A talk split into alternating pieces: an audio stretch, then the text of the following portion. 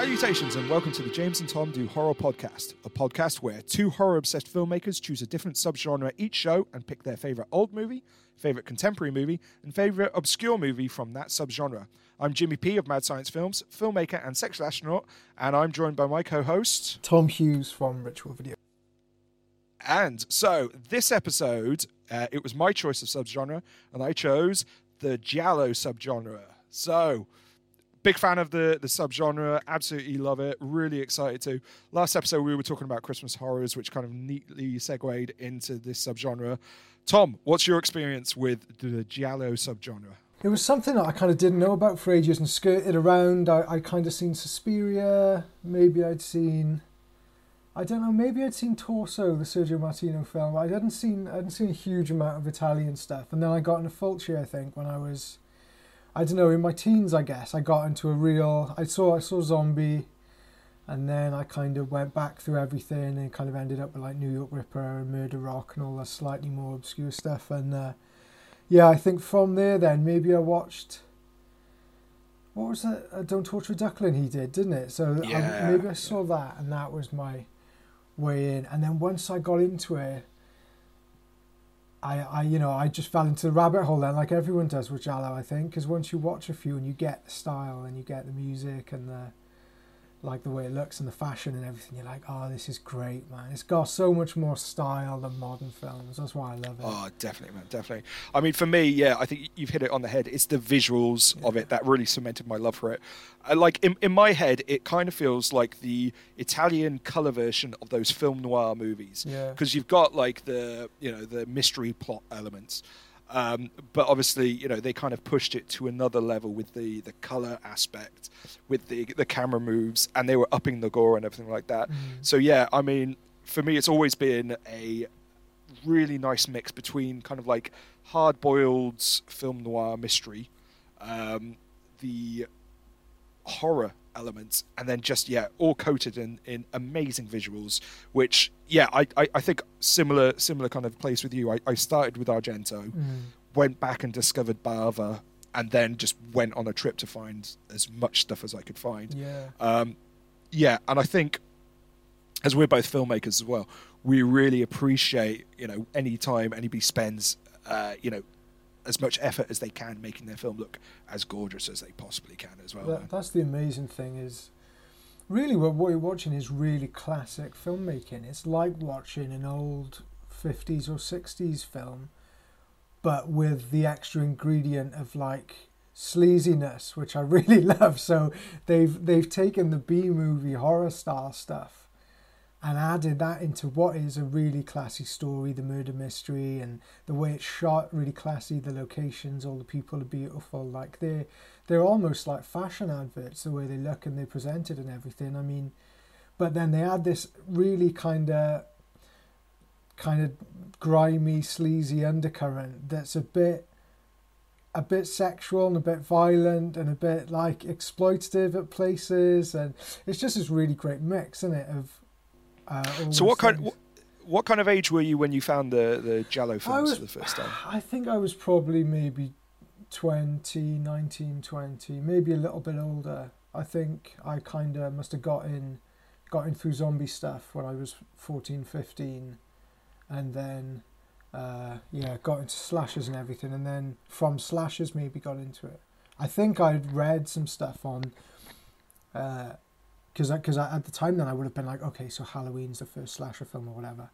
And then when you start reading stuff online, you're like, oh, what's what's Bay of Blood? Why do they keep talking about that? Like, what what's Blood and Black Lace? So then you go back and look, isn't it? And then Yeah, and I think at the time it was almost easier to read about it than it was to actually find it these was hard to films. find. Shameless were doing Yeah, like Shameless not a not great copies stuff, either. But they were always yeah, kind of patchy DVD things or like cut versions of Vipco things. Like even like like Bloody Moon, the Jess Franco films. Like that was really hard to find uncut for ages. I watched it on. The only time I found it was on YouTube uncut actually because I bought the DVD. And they'd cut, they'd cut the hell out of it. Yeah, no, I was exactly the same. Man. I think yeah, Vipco was the first way I discovered. Yeah. Uh, yeah, a lot of the Giallo stuff. Um, I think yeah, it would have been one of the Argentos. Um, I can't remember which one they put out, but I, I kind of yeah tracked them all down there, man, and just kind of watched them back to back. Yeah, yeah. Anyway, yeah. So moving on to our picks because what you said links really nicely. So my old pick Mhm. is 1964's Blood and Black Lace, directed by Mario Bava. Like you said, man, it's set in the fashion world. So there's this great sleazy cutthroat element where all these models and designers are just absolute bitches to each other, uh, backstabbing, cutthroat, um, and stylistically, for me, this is where the Giallo films began, the the subgenre. So Bava, he int- he kind of created the the subgenre overall in an earlier film called The Girl Who Knew Too Much, and I'll talk about that a little bit later. But that's very much the plot, you know, in terms of the setup and everything like that. But visually, I think this is the film that inspired everything that came afterwards with its frame composition, its lighting, camera movement, you know, right down to lens choices, production design, and everything like that. Um, when we now think of Giallo films, it's it's all laid out in that initial initial film, Blood and Black Lace, for me. Um, you know, you've got you've got so many of the images, the mask killer, The black uh, you know, the- gloves, the, Exactly, cutthroat yeah. razor, you know. Yeah, I, and what I love is obviously this is the first time it's kind of setting this stuff up, but you know, the the mask, this like you know like white sheet looks so much o- pulled tight over his face, looks so much like the mannequins Yeah. that you know you see through the film. Um, you know, like um, the cat and mouse chase of the film. Again, all of these kind of things just inform the rest of the subgenre for years to come. Yeah, yeah. Uh, so yeah, I, I don't think it can be overstated. Even like as early as it is back in 1964, you watch it today, and it's still visually stunning. And there are so many tricks um, that he kind of invented and created there with camera movements, Mm. split lens. You know, like a lot of the split lens yeah. choices and stuff like that. I watch it now, and you know, I kind of like, wow, we're, we're people are still kind of ripping off this film Yeah. what what are we talking about? Like sixty years later, Yeah. nearly, which is mental for me. So, Blood and Black Lace. Tom, have, have you seen this film? Yeah, it's it's one of my favorite films.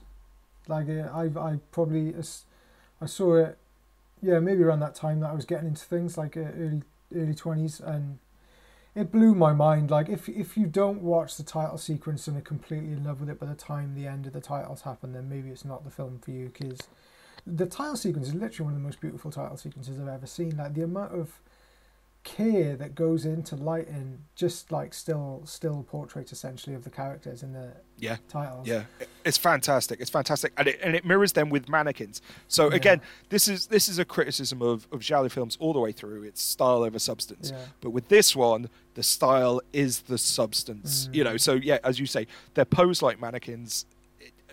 Like any other film, you just have black screen title cards Yeah, pop up, yeah. and then boom, you're into the film. But yeah, as you say, like the amount of time and care put into this, stunning. The colours are all complementary to each other. Like even the moving light, like the moving, like if you watch the new Blade Runner that Deakins did, like the way he's moving light in the hallways that they move through when they're in Jared Leto's place, is Mm. the same thing that Bava was doing in Blood and Black Lace. Like there are so many rooms, they're rooms that you've seen, and then he relights them in darkness and just has light move through them, and it makes them completely different. And he's creating these lovely little patches of light for people to hit, and how the actors in Bava's films hit their marks is beyond me because they're hitting four lighting marks in every move they're doing, and they're turning um, to get their faces lit like perfectly. it's amazing. Like, Yeah. From a technical perspective, Bava is amazing literally one of the focus as well. Definitely, He's Yeah, yeah. amazing.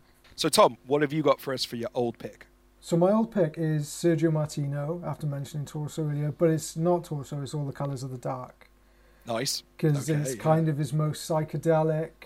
So he, Yeah. he did a few Giallos around that time, didn't he? He did. What did Yeah. I can't remember what else he did. Yeah, definitely torso, um, which yeah, a lot of people say is kind of like the proto slasher as well. I love so it's one of those ones which is like, um, like fun fact. I I did an amazing interview with uh, Dr. Michael Coven for the Arrow, the US Arrow release of Torso, um, and basically, although I think it was cut down to a half hour thing, we we like the uncut version of that is like a two hour chat, which we had all about Torso um, and its place in the uh, yeah.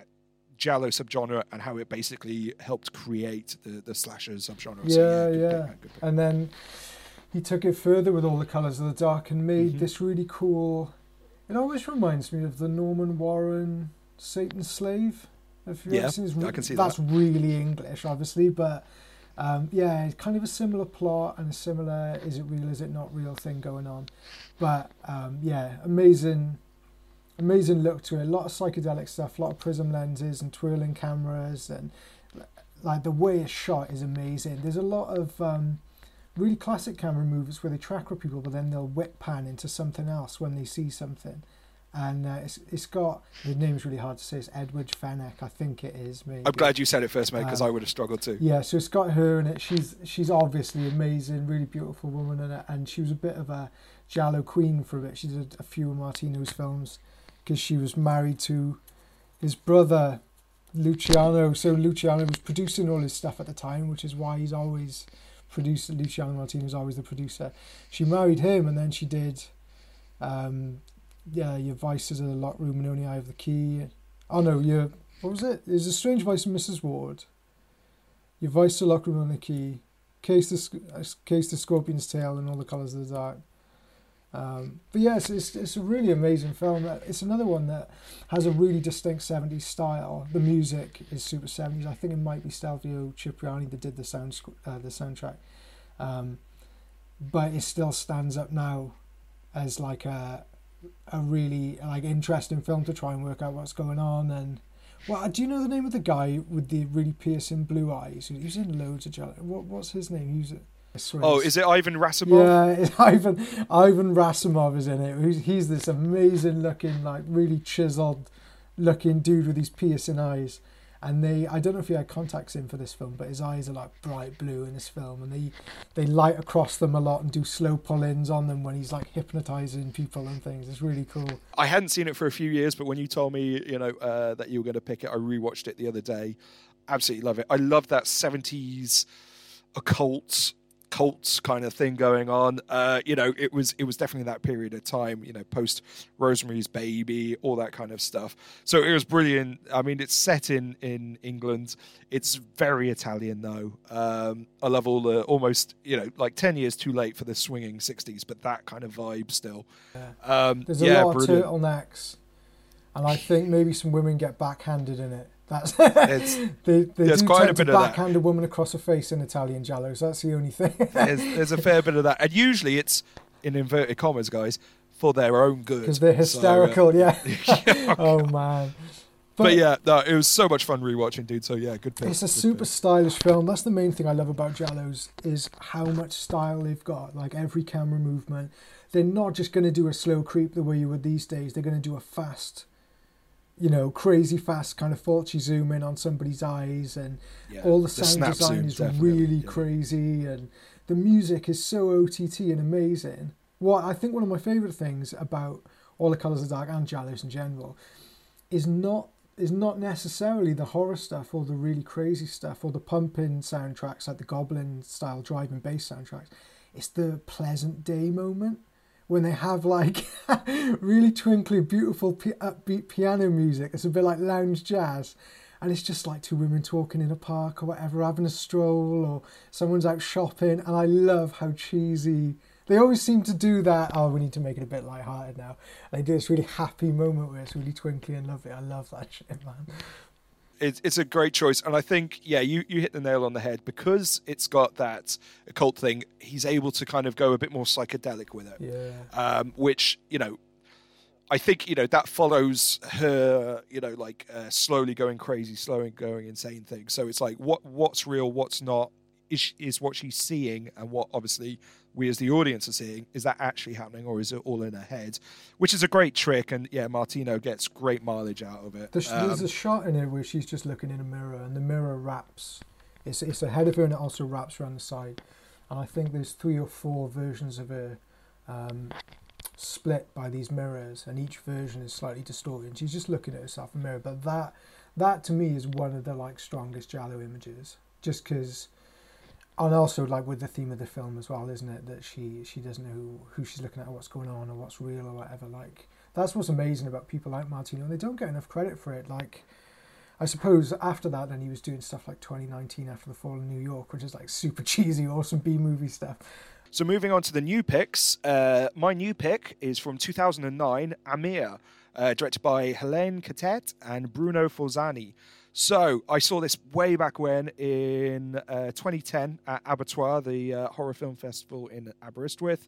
Definitely my film of, of that year at the festival.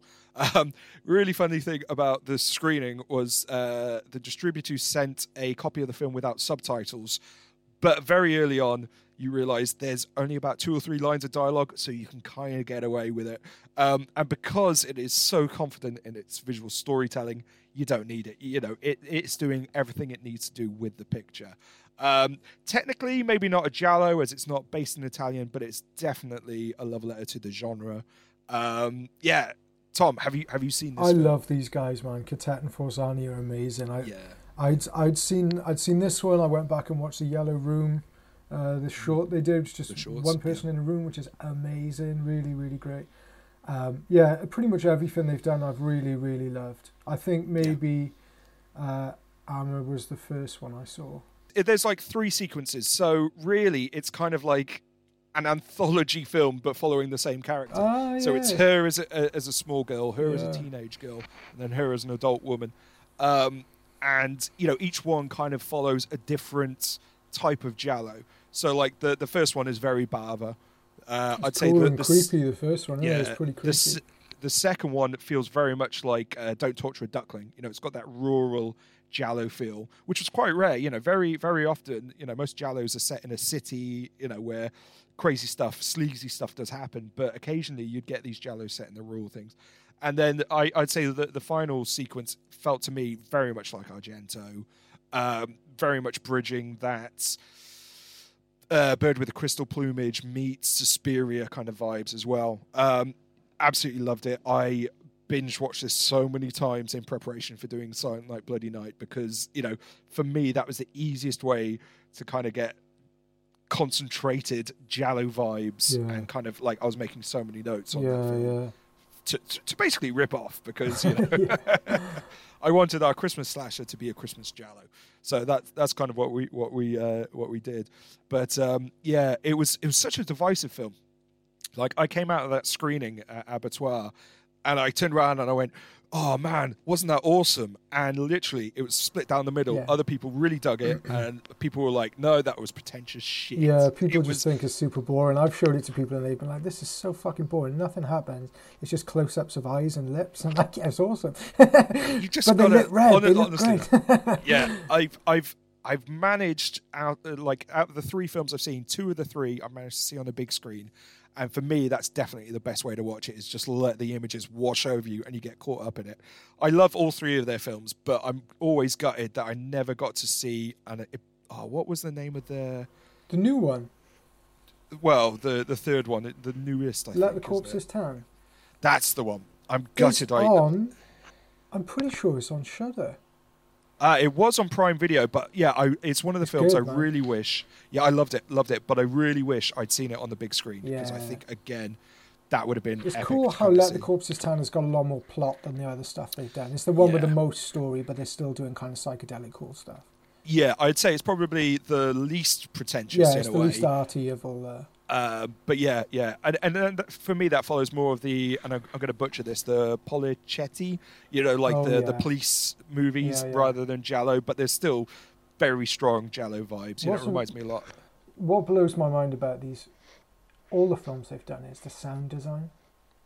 So, so it's it's a, I watched their films to rip off as well when I did, uh, a date with death, the short, the Lo- Giallo short thing I made last year, and.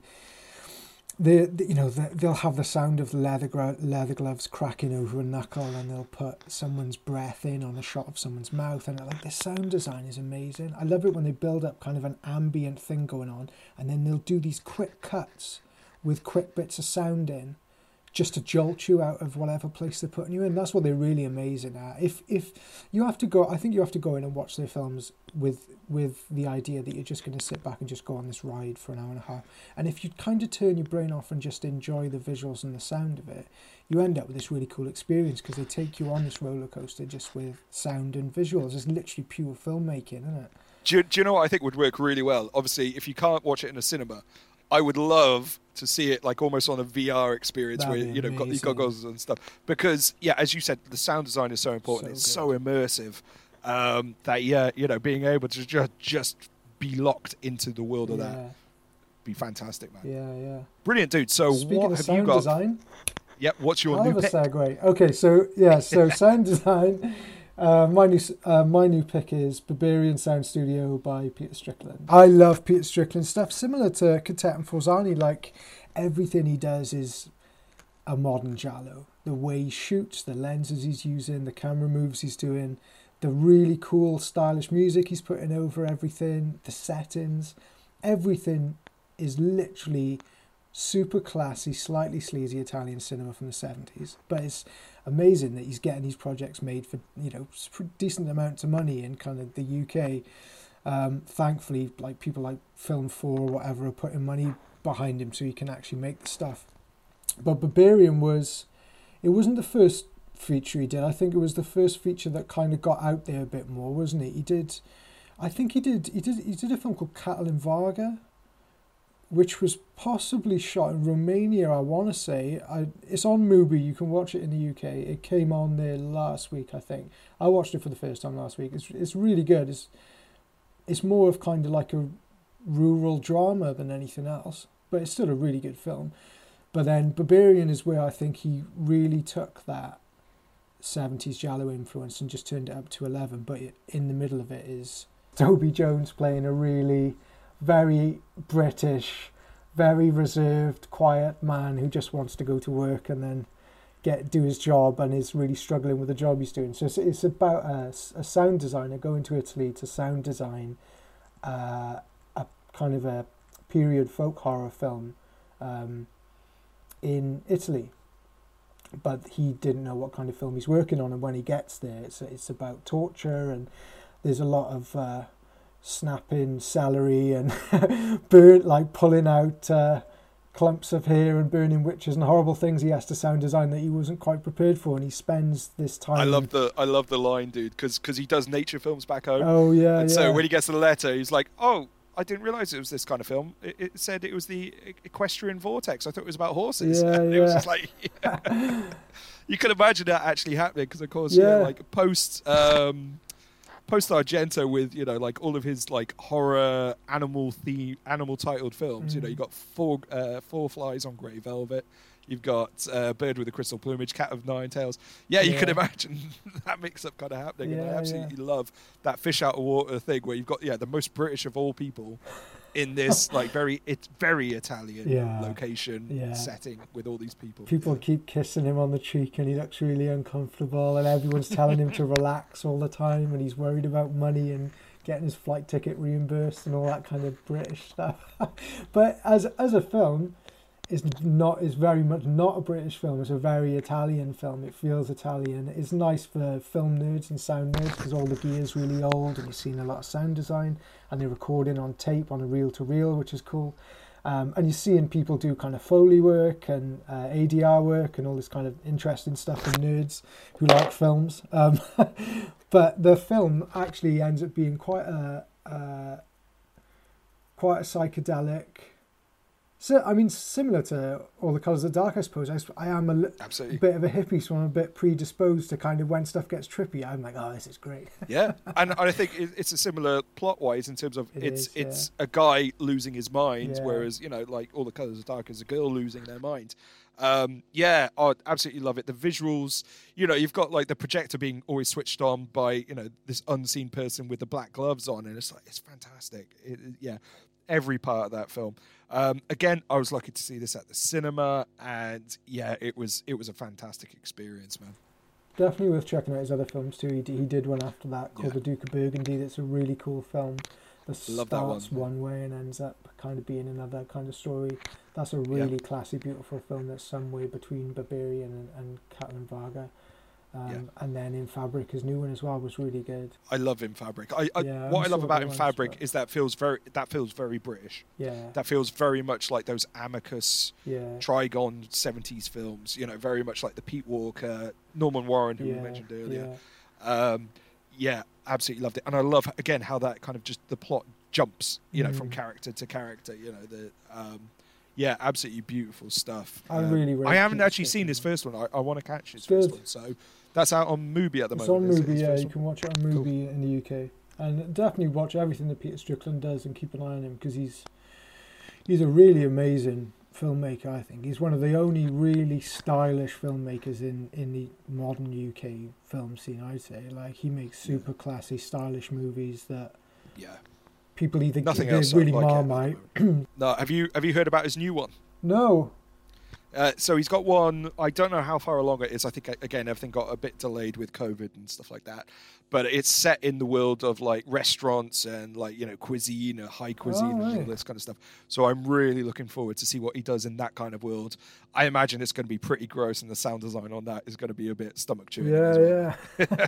Perfect world No. to put a Giallo in, isn't it? Any kind of Yeah. classy, any kind of classy establishment is the perfect setting for a Giallo. I'd say. That's currently on Arrow Player as well. So if uh, people in the UK want to catch that, that that's the place to get it. Okay, so then going obscure. Now this definitely used to be obscure uh, when I first saw it. It's now debatable whether it's obscure because Arrow have put out an amazing release of this film. But I've gone back to 1971 with uh, The Fifth Chord, directed by Luigi Bazzoni. Absolutely love this film. I I would argue this is the best looking Giallo film ever shot. Um, and that is really just down to, and again, I'm going to butcher the name. The DP for this is uh, Vittorio Storaro. So this was the DP behind. shot a lot of stuff, right, Storaro? I know his name. Yeah, yeah, yeah. So he shot Apocalypse Now. Oh, okay, that's why I know his name. Right, okay. Yeah, The Last Emperor. He worked with um, Francis Ford Coppola on a bunch of films. I think he also did stuff like Tucker. Um, beautiful. This is one of those films, and it's a it's a bit of a cliche. People say this a bit too often, but honestly, it, it, it's true in this thing.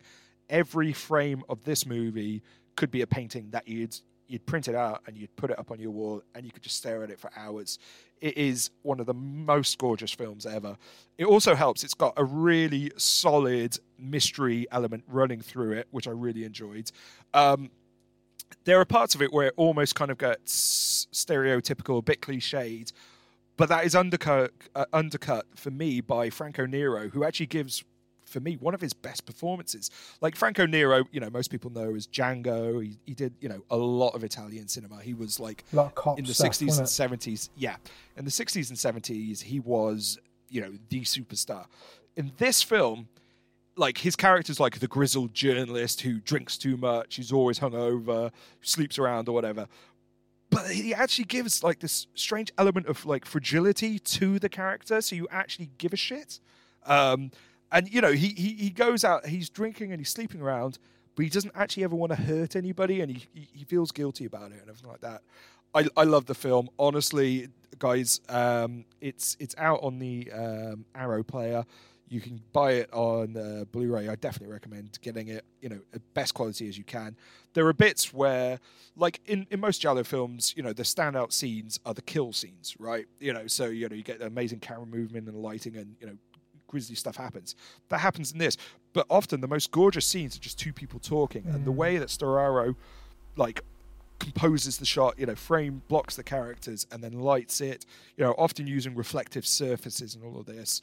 Uh, loads of Venetian blind lighting in this in this film as well. It is just gorgeous. And there's So, some Tom, amazing set pieces. In have you seen too. this? Yeah, yeah, yeah. It's good, it's good, man. There's there was bits of it I really, really loved. I loved there's a there's a part with a, a woman who's in a wheelchair, who wakes up at night and hears a noise and then has to investigate it in her house, which is really, really great. And I love the end. There's some there's some wides doing the set pieces at the end in the locations that are absolutely amazing. For me, it reminded me of like kind of like a bird with crystal plumage or like Tenebrae or it was kind of a much more police pr- procedural um, giallo than what I'd normally watch. But I really enjoyed it. I thought the kills were cool, and the story, like you said, the story stands out really, doesn't it? As being like a much more solid.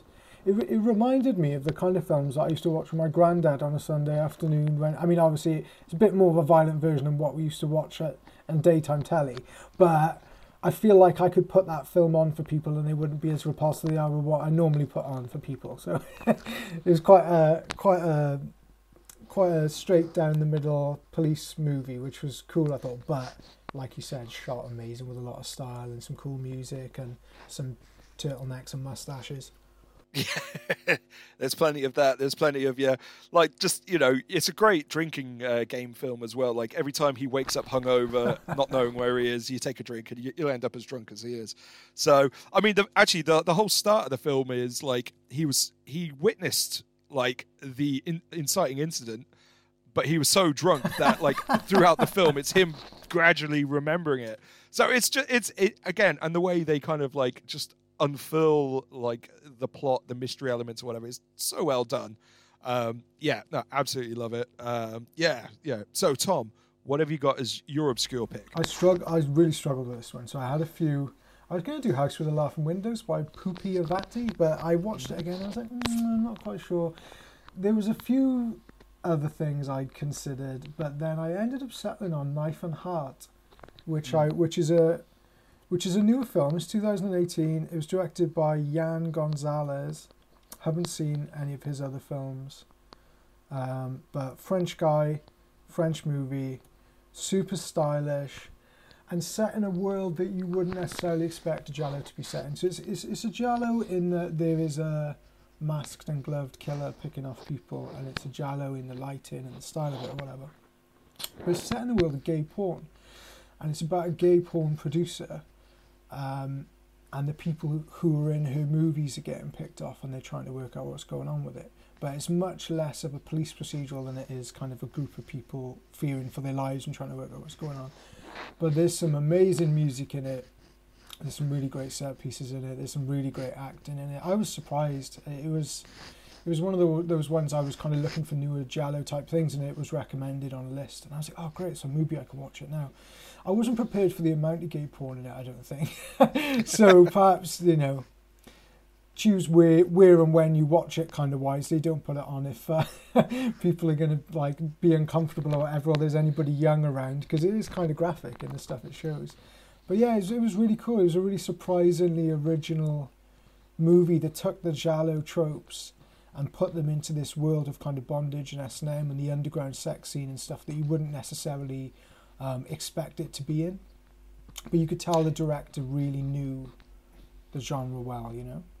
Yeah, definitely, man. Yeah, I absolutely love Knife and Heart. Um, I saw it a couple of years ago I think it was at, at the very beginning of lockdown, and Mubi were kind of doing a free 30 day thing. So I signed up for it just so I could watch Knife and Heart.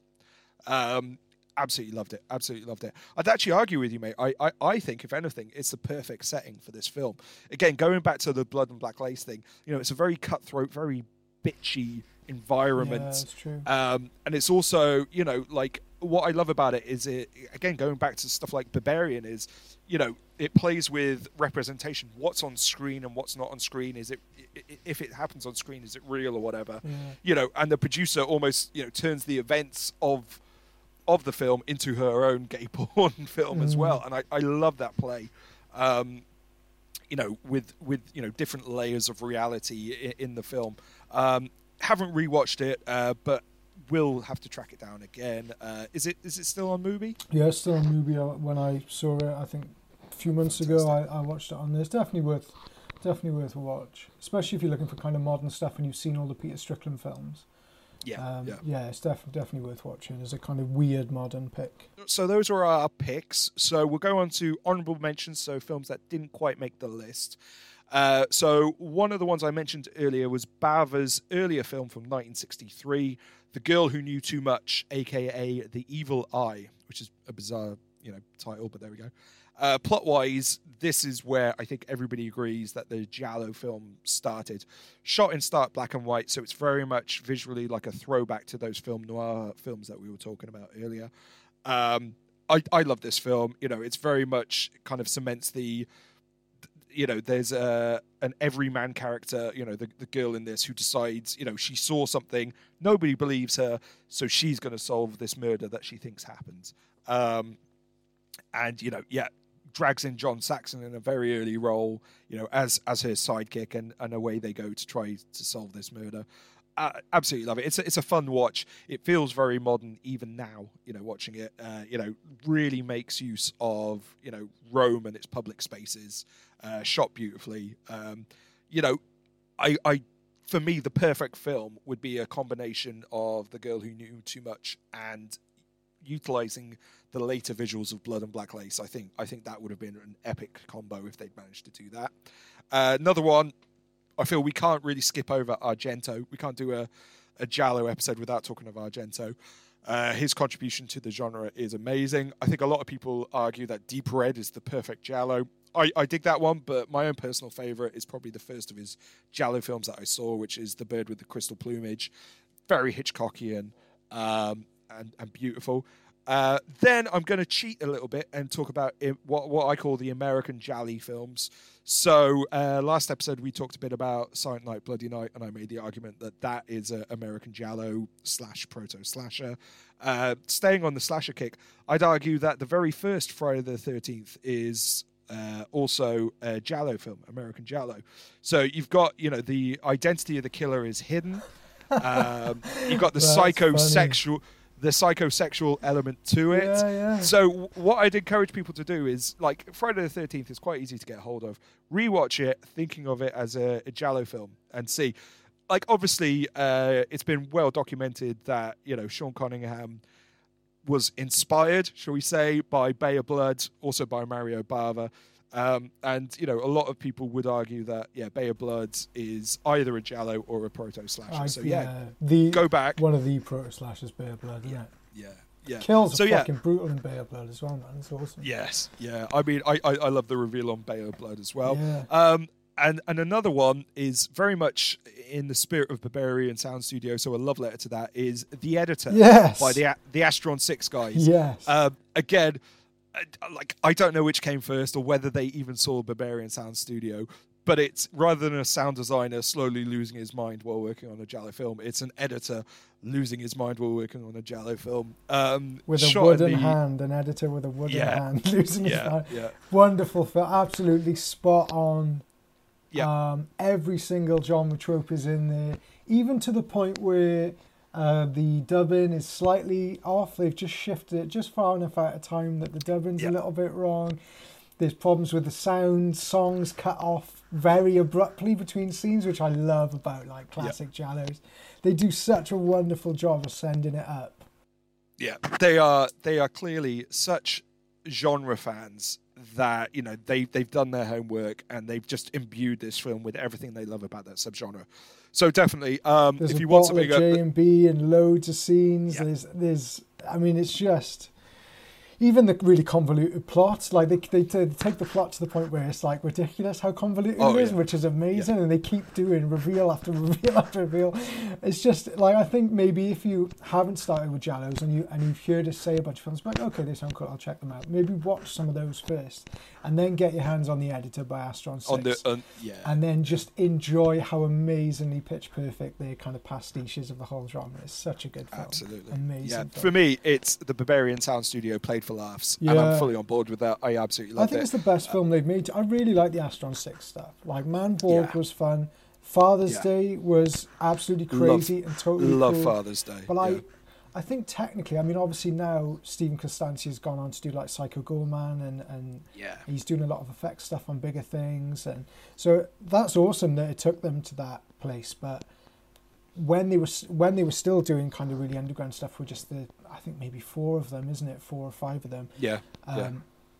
I feel like they honed themselves over like 10 years and made a whole bunch of really great shorts made a lot of really indie features a lot of green screen stuff and then Father's Day was a super crazy slasher thing um, No. about a guy raping dads. and then when they got to do the editor, they had they had gotten so good at filmmaking by that point. They actually, even though it's a comedy, they made a really really good, well-made film. You know, it's a shame more people don't know about Giallos well enough to be able to appreciate how good the editor is. It's another one Yeah. I've shown to people and they've gone, "What?" Yeah. And I'm like, "Don't you know that's that shot from Tenebrae or what?" You know what I mean? But Yeah. people Yeah, don't get it. It's only nerds that really understand how good it actually is. I think. I would encourage people as well track down their YouTube channel because some of their shorts are uh, amazing. There's one there called Cool Guys, which is kind of inspired by those like frat boy, you know, summer break, spring break movies. Um, that is just again like all other films, goes in a direction you would never in a million years predict. Yeah. predict. Divorced So, yeah. Dad too. You can. I think you might be able to watch the whole series of Divorced Dad on the Vimeo now. Um, Right, Which nice. is kind of uh, about a news a newscaster whose life has fallen apart while he's uh, doing the show or whatever he's doing. It's really, really good. Okay, dude. So, have you got any honourable mentions for us? Right. So the editor was on there. Tenebrae was on there. Tenebrae is probably my favourite. I think Suspiria is my favourite generally, but I think Tenebrae is my favourite Giallo he did. But just because Blade in the Dark's a little, uh, not Blade in the Dark, uh, Blade of the Crystal Plumage is a little bit too straight for me. I really like it. I think it's good, Mm. but it's slightly too classy for me. I much prefer Tenebrae uh, because of how OTT all the kills are and how ridiculous it is. There's that whole crane shot that goes through a window and sees somebody and goes over the top of the building, and then, I mean, there's some amazing camera work in that. I think it's one of the first Giallos I saw, and it really blew my mind what the camera was doing. Because I think at the time Yeah. I was just learning uh, how to block a scene and where to put a camera to be able to cut. So when I saw that, I was like, "What's he doing with a cat? Like he's, you know, he's going wherever he wants. This is amazing." And I think that really blew my mind. And there's also some amazing, really bright Technicolor blood in Tenebrae, especially when it's spraying on a wall at one point. It's just an amazing, yeah, it's a really amazing film, really great. And then the other one was the one I just mentioned accidentally, which was Bava Lamberto Bava's A Blade in the Dark, which I absolutely Mm. love. It's almost my old pick actually because uh, you know he's the son of Mario Bava. We've talked about loads, um, and he did kind of Demons and, and Demons Two, and he did uh, kind of more straight horror stuff, and then he did this really cool Giallo uh, called A Blade in the Dark, which is slightly similar to Berberian. Actually, he's about a sound as a composer again, working in a remote place to come up with a soundtrack for a film. Um, but that's a really good kind of proto slasher Giallo uh, number. That's uh, got some really cool kills in it. A lot of really good killer POVs in that one. If you're looking to like find some good killer POVs for inspiration, then The Prowler or Rosemary's Killer from the 80s and Mm. Blade in the Dark, those two wicked. Um, Torso was on there. Definitely. Bliss yeah, was on call. there as well. Have you seen Bliss? It's not a Giallo, but stylistically, I kind of feel like. Oh, So- no, that doesn't ring a bell. What, what year was that? Uh, I don't know. It's 2016, 2018 Oh, okay. So Right. Joe Begos that did VFW, almost. Human. I'm with you. Uh, Yes, I've seen it. Seen it, mate. Sorry, it's such a generic title for what it Giallo. But I almost considered trying to crowbar it into my suggestions because I was just like, the style of it, the music of it, the way it's shot, how experimental it was. A lot of it was improvised. A lot of the visuals The visuals borrow from that somebody losing their mind. Yeah, visual kind of thing. Yeah, I can see that, mate. psychedelic, I can see set that, in yeah. its own world. Um, so I, that's that's something that maybe not be a strict Giallo, but definitely something I'd recommend watching is Bliss by Joe Begos because it's a really cool. Yeah. It was the Is film he on? made when he got fed up of trying to get money to make films because he was trying. Yeah. He I think he did Almost Human, and then he was trying to get money to get something off the ground. And he got so pissed off with fucking business people that he just got a bunch of mates, got a bunch of money, and just shot this film on 16, I think it was, wasn't it? And it's Yeah, rough and like it's it. gritty, and there's only a couple of actors in it, and he's throwing blood around everywhere, and there's loads of rock bands, and uh, all the actors are wearing his clothes from his wardrobe. He just gave him his Oh, t-shirts right. and was like, "Yeah, just wear this," and all the bands are his mates. It's a really cool kind of underground love letter to film, like fuck you filmmaking, you know, just for the love of, just for the love of it, you know, rather than Nice. by committee and for money and with producers and all. so I like it for that. It's punk. Is that still on Shudder? I remember seeing it on Shudder It back in might the day. still be on Shudder. You can Definitely you worth can also get it though. You can get it on DVD and Blu-ray release in the in the UK, Yeah. and it's Yeah. super cheap. Definitely watch. Cool. Right, before we wrap up, I also want to drop a couple of book recommendations. So, if you guys want to know more, uh, I would definitely recommend checking out the uh, guidebooks from Troy Howarth. So, the I think there's three volumes so far. So deadly, so perverse. Um, it goes through, you know, kind of like the golden period is is volume one. So I think that's like 61 to 74. Uh, then volume two is like 74 through to like 2013 and then volume three is like stuff not shot in Italy, but has clearly been inspired by the, the Giallo subgenre. Definitely worth tracking those books down. Uh, a slightly more academic text, but mentioned the guy earlier. So uh, Dr. Michael Koven uh, wrote a book called La Dolce Morte. Um, it is amazing. He uh, it, within the book he kind of explores the themes and the boundaries of the genre, um, and really goes into the context of how these films were made, but also how they were received. So, talking about they were they were classed as you know like really I suppose, the junky blockbusters of their day. And so they were shown in these cinemas, which were basically like courtyards in rural Italy. So, you know, people would talk over them, you know, they'd, they'd be sitting around tables watching these films. And so that kind of influenced how they were made. You know, so every five minutes there'd be a kill or whatever like that. And that was to keep people's attention. And if there wasn't a kill, you'd see, you know, a pair of boobs or something like that to again keep drawing the audience back so they'd be chatting, something suspenseful was happening, and then back to having a natter or whatever with you know people around the table.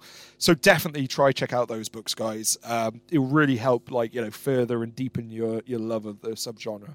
Okay, so that is us on Giallo films. Is there anybody out there who uh, is absolutely incensed that we haven't picked their favorite uh, Giallo film? If so, let or us know in the we comments. Didn't even give the definition of what Giallo means or where it came from, and we both know that information and we forgot to say it. But there we go. Look it up. Look it up on. Look it up. watch, I think watch it's a documentary called "All the Colors of the Giallo," which is on which Yeah. is on Prime as well. It's really worth watching. It's on Prime. I think it's also on Arrow Player as well Yeah. at, at the moment. So yeah, definitely. I mean, I'm, I'm assuming guys, people should know what what the the Giallo genre is at this point. Okay, so Tom, next episode is your pick. Yes. What subgenre are we going to do? Right, we're, we're just going to progress and we're going to do slashers because I'm writing a slasher. I'm shooting a music video next month that is kind of a POV slasher movie for a band. So I'm I'm watching a lot, which is why I mentioned uh, the Prowler earlier. I'm watching loads of slashers at the moment, and I'm writing a slasher. So yeah, I think because my head is already into that, I think that'll be fun. Good call. No, looking forward to it. Okay, guys. So if you have any suggestions about slasher films that we should check out, uh, or alternatively, we'd like to hear you guys about what your favorite um, films are. Just let us know. And can We're we on- include? Yeah. Can we include franchise, or does it have to be specific film? So You can intu- you, you, So can I can I pick? Friday the Thirteenth as one of my picks, or do I have to pick Friday the Thirteenth Part Three?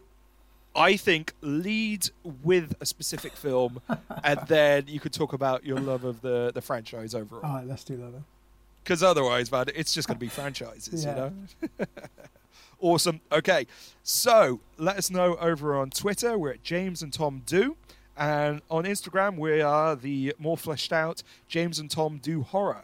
So, guys, please join us next time to see what or who James or Tom will do. I like that. That's good.